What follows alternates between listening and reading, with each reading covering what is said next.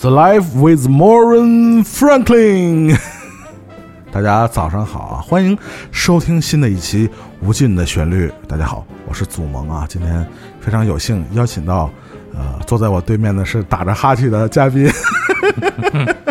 可能跟大家打个招呼啊。大家好，欢迎收听 Moran Franklin Show。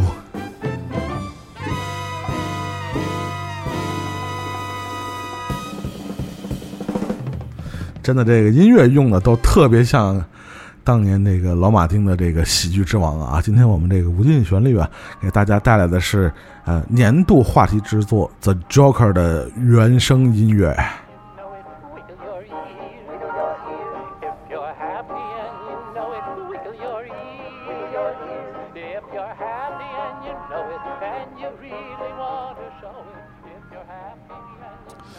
这个我记得，当时这个刚出资源的时候啊，因为我是在在香港，这个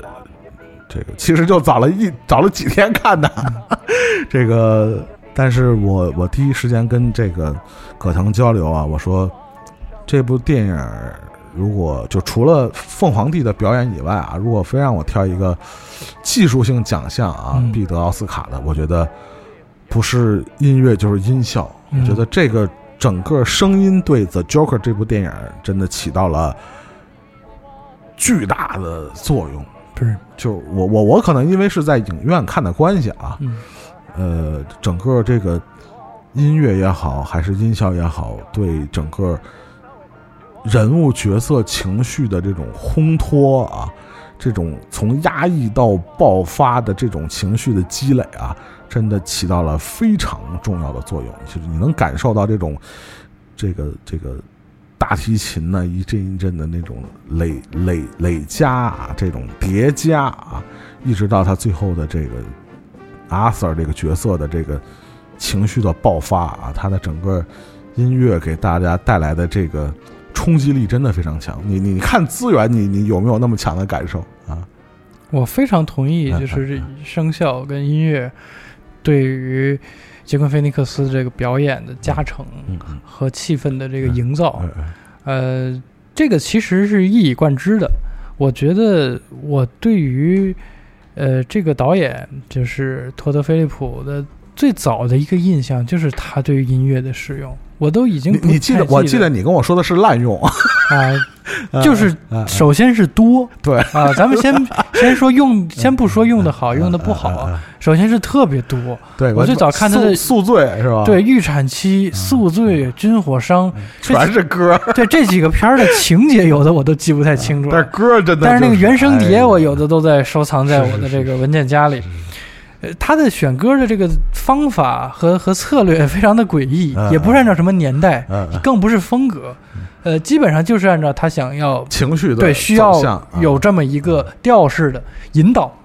所以我觉得他这个选曲一直以来都还挺还挺用心的吧。再说到用的烂的这个问题，就是 这次真的是和之前比。又多了，呃，又多，密度更高了。我前一个情绪还没有结束 啊，我正在心疼这个阿 Sir 的这个遭遇，无急转之下就换到另外一种调式上。而后来的这个 Mori Show 的也是一样，是一以贯之的，他一定要把这个年代感给你做足。对，他生怕你不进戏，对对对，赶不上大家能够体会到他现在给你传递出他现在这个处境。我是能够理解到导演的这个创作意图的。嗯，但我觉得他的这个是不是使用频率有待商榷，这一点其实是我我看到后三分之一的时候稍微有一点点疲劳，有点听觉疲劳。对对对，有点听觉疲劳，就是我在跟他，然后在剧情情绪的时候，我觉得有点过满。这个确实是我，嗯，感觉到这个片子让我在在整个观感上唯一可能稍稍有一些些，嗯。怎么说呢？这个这个这个没有那么的愉悦的一部分，因为杰克·菲尼克斯很多表演他是需要别的东西来来留白的，比如说这次打光各方面还是比较风格化的。我我觉得是不是可以把更多机会就单纯的留给表演？嗯啊，这个可能大家见仁见智，就像声音一样。所以你还是钱没花到位。你要跟我似的打一飞机看，你感受又是不一样的。这个呃，除了我们刚才说的，他这个用了很多，比如跟这个呃 m o r i Show 有关的这个 这种，就是所谓的脱口秀有关的这种现场音乐以外呢，包括用了很多的跟呃小丑啊。跟 smile 啊，跟跟跟笑有关的这主题的哎，这些歌，还有一个非常重要的就是它整部电影一以贯之的就是这个 original soundtrack 这个部分，这个也也请这个这葛腾介绍一下这个 这歌手的名叫不是歌手，这个音乐家的名叫什么？一个非常年轻的八三年的来自冰岛的女的大提琴家，八二年八二年的啊，这名儿太难念了，是是一个冰岛的名字啊。中文吧，啊希尔杜啊，古夫纳多蒂尔。啊，纳多蒂尔，就是大家可以去查一下他这个名字啊，确实不是说我们这个这个这个懂不懂的问题啊，这确实这个不是不是，首先一点不是英文的发音啊，不是英文的发音，而且。就是我从有记事儿开始啊，我认识第一个冰岛歌手是比约克啊。你看看比约克那才几个字母，你看你写成什么样？然后后后续又产生了一系列就是个奇奇怪怪名字的，也特别难念，也特别难认，也不难认，好认。都认得。对，但是不好读的这些名字的音乐家，呃，非常有意思。就是你也不能说是从比约克开始啊，但是确实是因为比约克的音乐，让我们关注到。了对冰岛这么一个。呃，我们平时不太关注的国家的这个文化土壤上，结出了很多音乐的果实啊，非常精彩的。呃，不管不光是这个另类的音乐啊，实验音乐、电子音乐、新古典音乐，乃至电影配乐领域，都产生了非常多的音乐家。我们刚才提到的这位这个女的大提琴手，她之前合作的一个。配乐大师也是已故的冰岛的，算是 也是非常年轻有为啊，英年早逝的配乐大师啊，焦欢焦欢森啊，也是跟这个呃娄烨有非常多的合作，也是让我们国内的观众认识他。包括他和这个维伦纽维伦纽瓦合作的《降临》啊，也是我觉得非常可惜。要是二零四九也是他们俩合作的话，可能会有一些嗯擦出不一样的火花啊。包括他。呃，去世之前合作的那几个呃作品啊，包括那个凯奇出演那曼迪啊，我觉得这个非常迷幻。啊，这个原声也是非常有有有有自己个人的风格。嗯，呃，我们刚才说了，这个女的大这个女大型大提琴手啊，她也是跟那个乔汉森在生前啊和她有过合作，对。合作，包括呃，我们看了查了一下她的这个履历啊，因为也是这个另另类音乐圈的这个。出来的这种搞这个相对来说有点实验啊，有点先锋，并不是很主流的音乐领域的这样的音乐家啊，所以非常有自己的这种风格啊。那我们他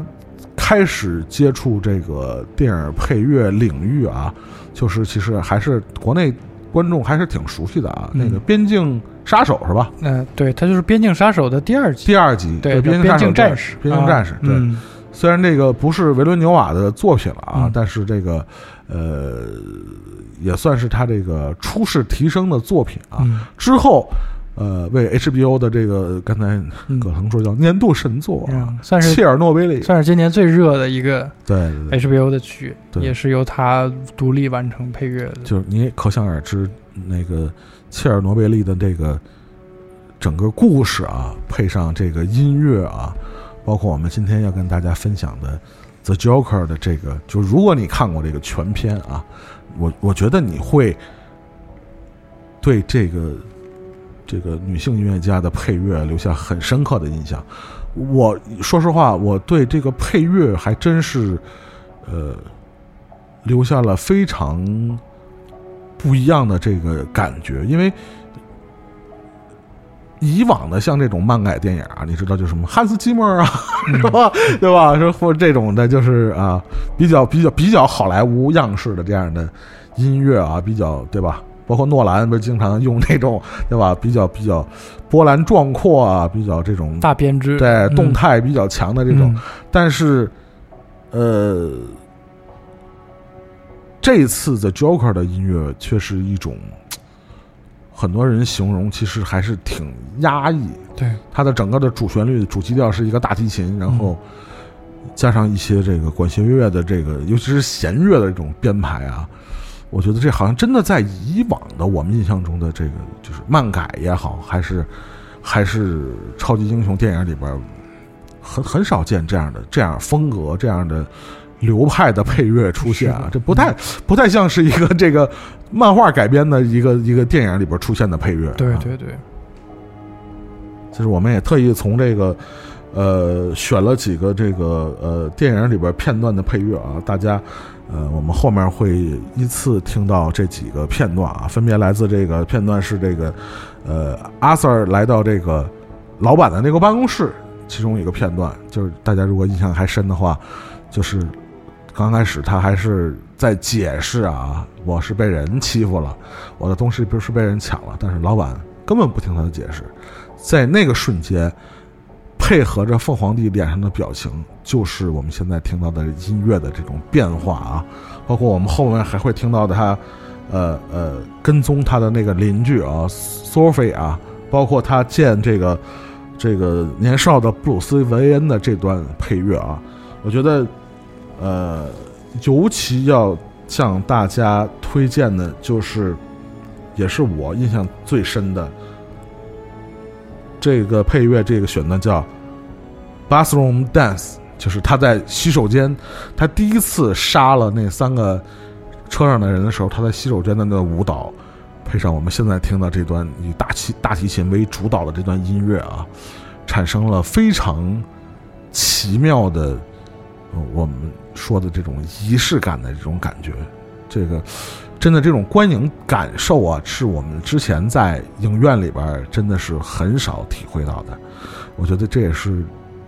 这部作品我我们为什么会推荐给大家的一种非常重要的原因，就是非常奇妙的这种。完全区别于我们之前的这种漫改电影的这种感受，嗯，包括我们最后选了一个是这个电影里的片段，叫《Call Me Joker》啊，也是